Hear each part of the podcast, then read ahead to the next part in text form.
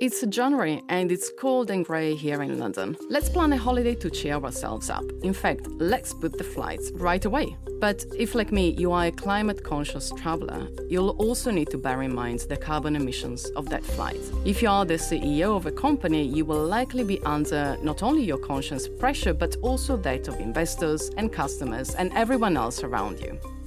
They will likely want you to keep your company's carbon footprint in check.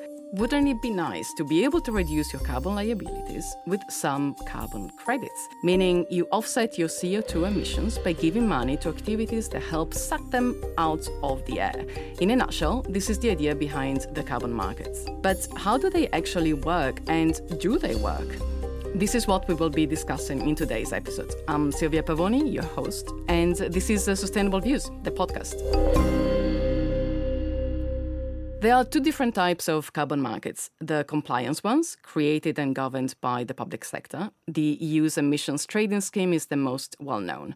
Things are pretty well defined there. Companies are given a carbon allowance and they must keep within it, trading credits if needed.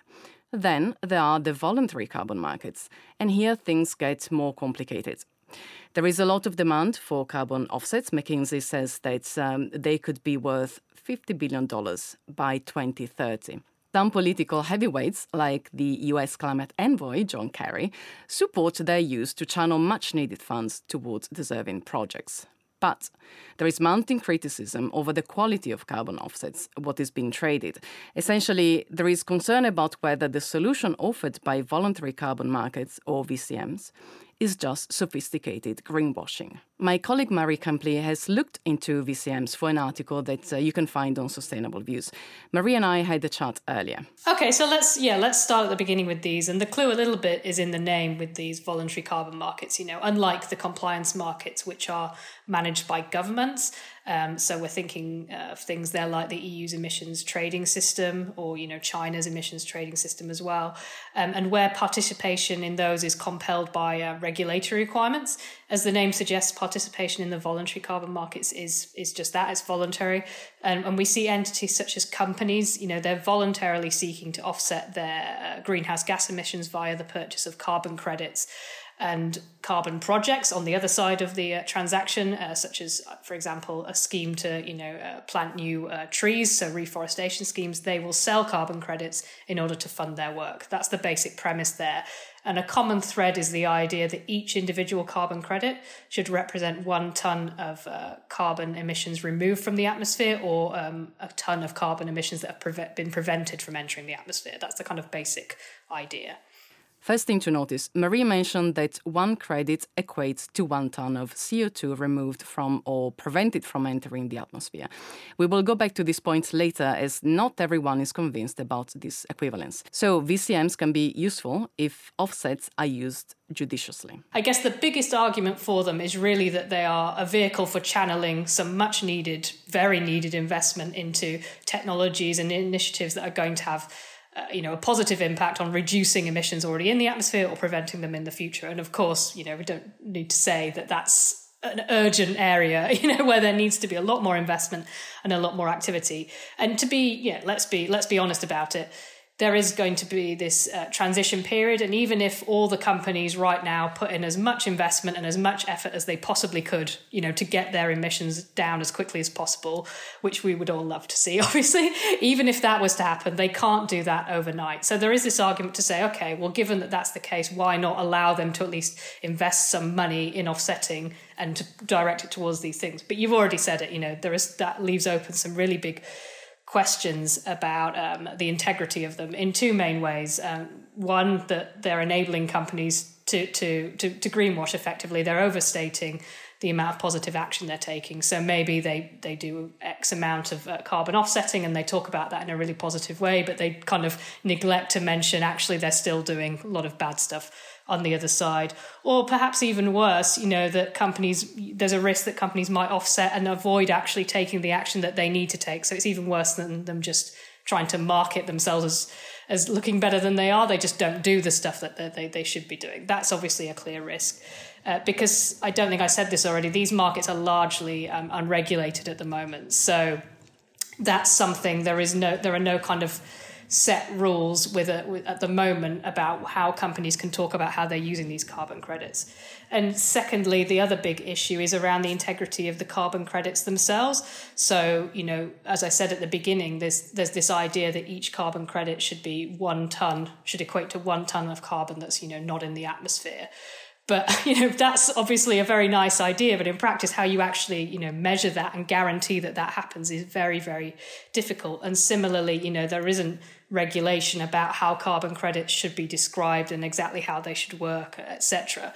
Um, but there are, you know, I don't want to be misleading. There are schemes, and there are people that would say, "Hang on a minute." There are, um, you know, processes that have, have evolved over. A, you know, this is still a relatively nascent market, but still, it's been going for for a couple of decades now, at least, you know, in a very early sense. And these schemes have developed. So the there are verification schemes. The biggest one is the Verified Carbon Standard, and that's managed by uh, a nonprofit uh, Verra. But there are others such as the Gold Standard and the American Carbon Registry. And what they would say is, well, actually, these processes have evolved over a number of years, and there are these schemes such as ours which do verify the quality of these carbon credits and Verra in particular, you know, they would say that although they um, manage that verification scheme and ultimately they are responsible for the integrity of it, um, what they are keen to do is they have enabled these methodologies for how the carbon credits are verified. They are approved via a kind of peer reviewed process of open consultation. So what they say is actually the carbon credits are subject to verification via methodologies that have been approved and discussed among you know a lot of leading climate scientists. So they would say there is integrity in the market. There are a lot of people that also but have concerns that there isn't enough um, integrity. So it's actually a very hot debate within these markets at the moment i would say. These markets are still relatively new. They are growing but are they getting better there are certainly initiatives to address their quality, most notably that by the Integrity Council for the Voluntary Carbon Markets, which evolved from an earlier project spearheaded by Mark Carney, the former governor of the Bank of England, and uh, Bill Winters, the CEO of uh, Standard Chartered.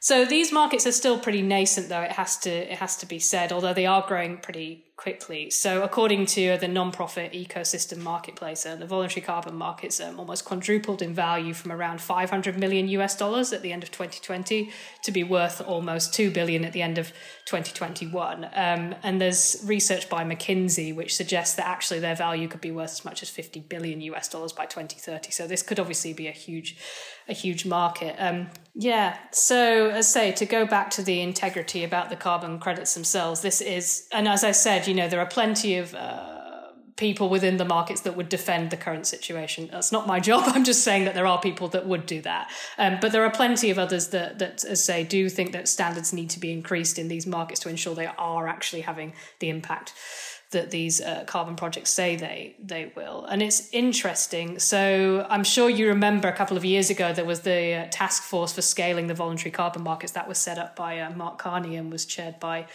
by Bill Winters. So there's actually a successor body to that organization which is called the Integrity Council for the Voluntary Carbon Markets.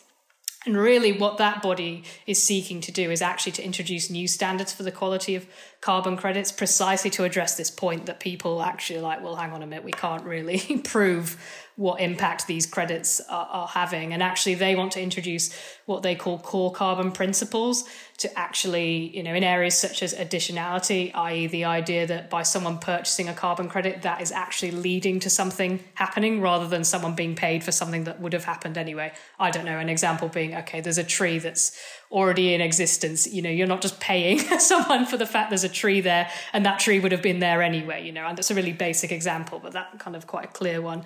There's also this uh, risk around permanence. So again, you could pay someone today that for them avoiding uh, future emissions, but actually next week, again, I'm being dramatic to make the point, they could chop down this whole forest that you you know there's there's risks there, and then again, just about the uh, quantification of the emissions. As I said, this is a real challenge around actually guaranteeing that you're avoiding one ton of carbon being emitted is really difficult to prove. So, this Integrity Council for the Voluntary Carbon Markets, these are some of the areas they really want to introduce new standards to make sure there are there is agreement about that.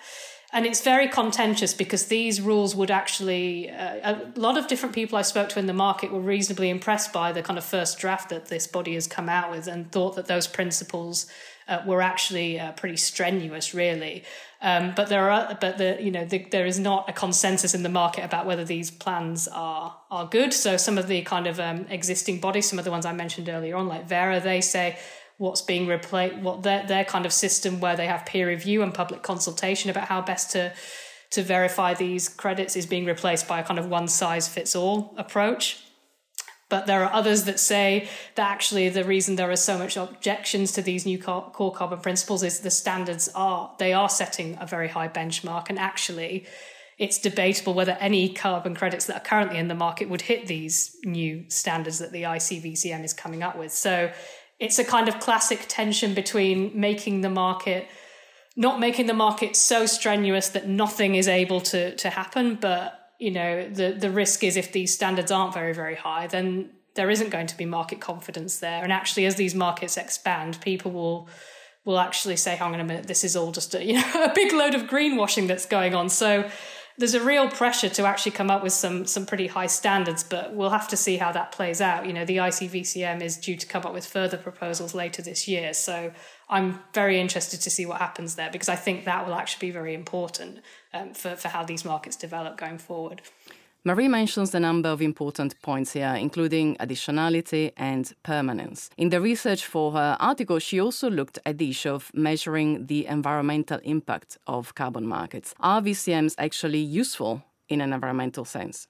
Trying to answer this question, she spoke to Gilles Dufrasne, who is the global carbon markets lead at Carbon Market Watch. He is skeptical.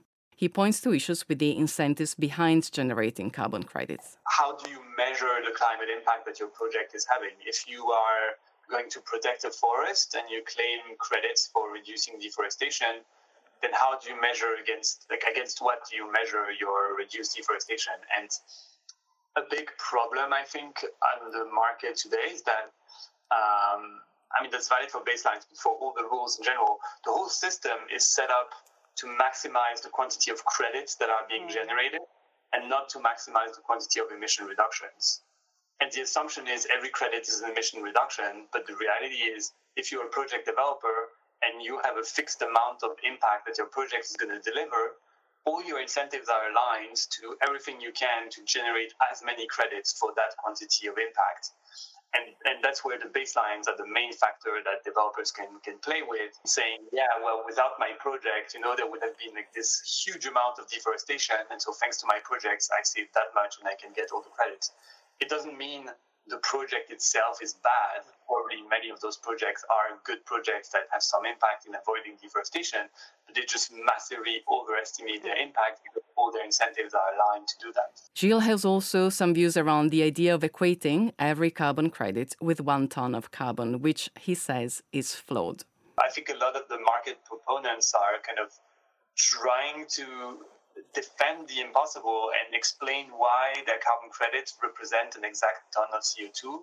And that's to me is a losing battle and it's mm. not the right argument. I think there is value in to some extent buying these credits and channeling the money to these projects, but not because these credits are worth a ton of CO2, they're, they're not, yeah. but just because these are good projects. And yeah, it's just it's just unrealistic. I mean, if you can imagine about measuring on a per ton basis the impact of an avoided deforestation project that generates a million or more than a million tons of CO2 avoided with like the level of uncertainty itself is uncertain for avoided deforestation projects. So like it's just really really difficult to quantify it with that level of detail. And if you want to be so the solution to that would be to say, okay, we're going to be conservative, right? And we're going to be so conservative that maybe the credits don't represent a ton of CO2, but we know that they will represent at least a ton. And if not, then it's going to be more. But then if you do that, you're going to, because the uncertainty is so large with many of those projects, you're going to have to be so conservative that you're going to generate very few credits. And so again, you come back to this issue of the system being set up to reward the issuance, the creation of credits, rather than the impact of the project. And so if you shift to a different uh, mentality and logic and you say, okay, we're going to actually buy these projects to channel the finance and we're not going to say that it compensates for our emissions, um, then sure, you won't have as good credits as, as you can, but it matters less if you have a lot of uncertainty and if you cannot guarantee that it's an exact ton of CO2, etc.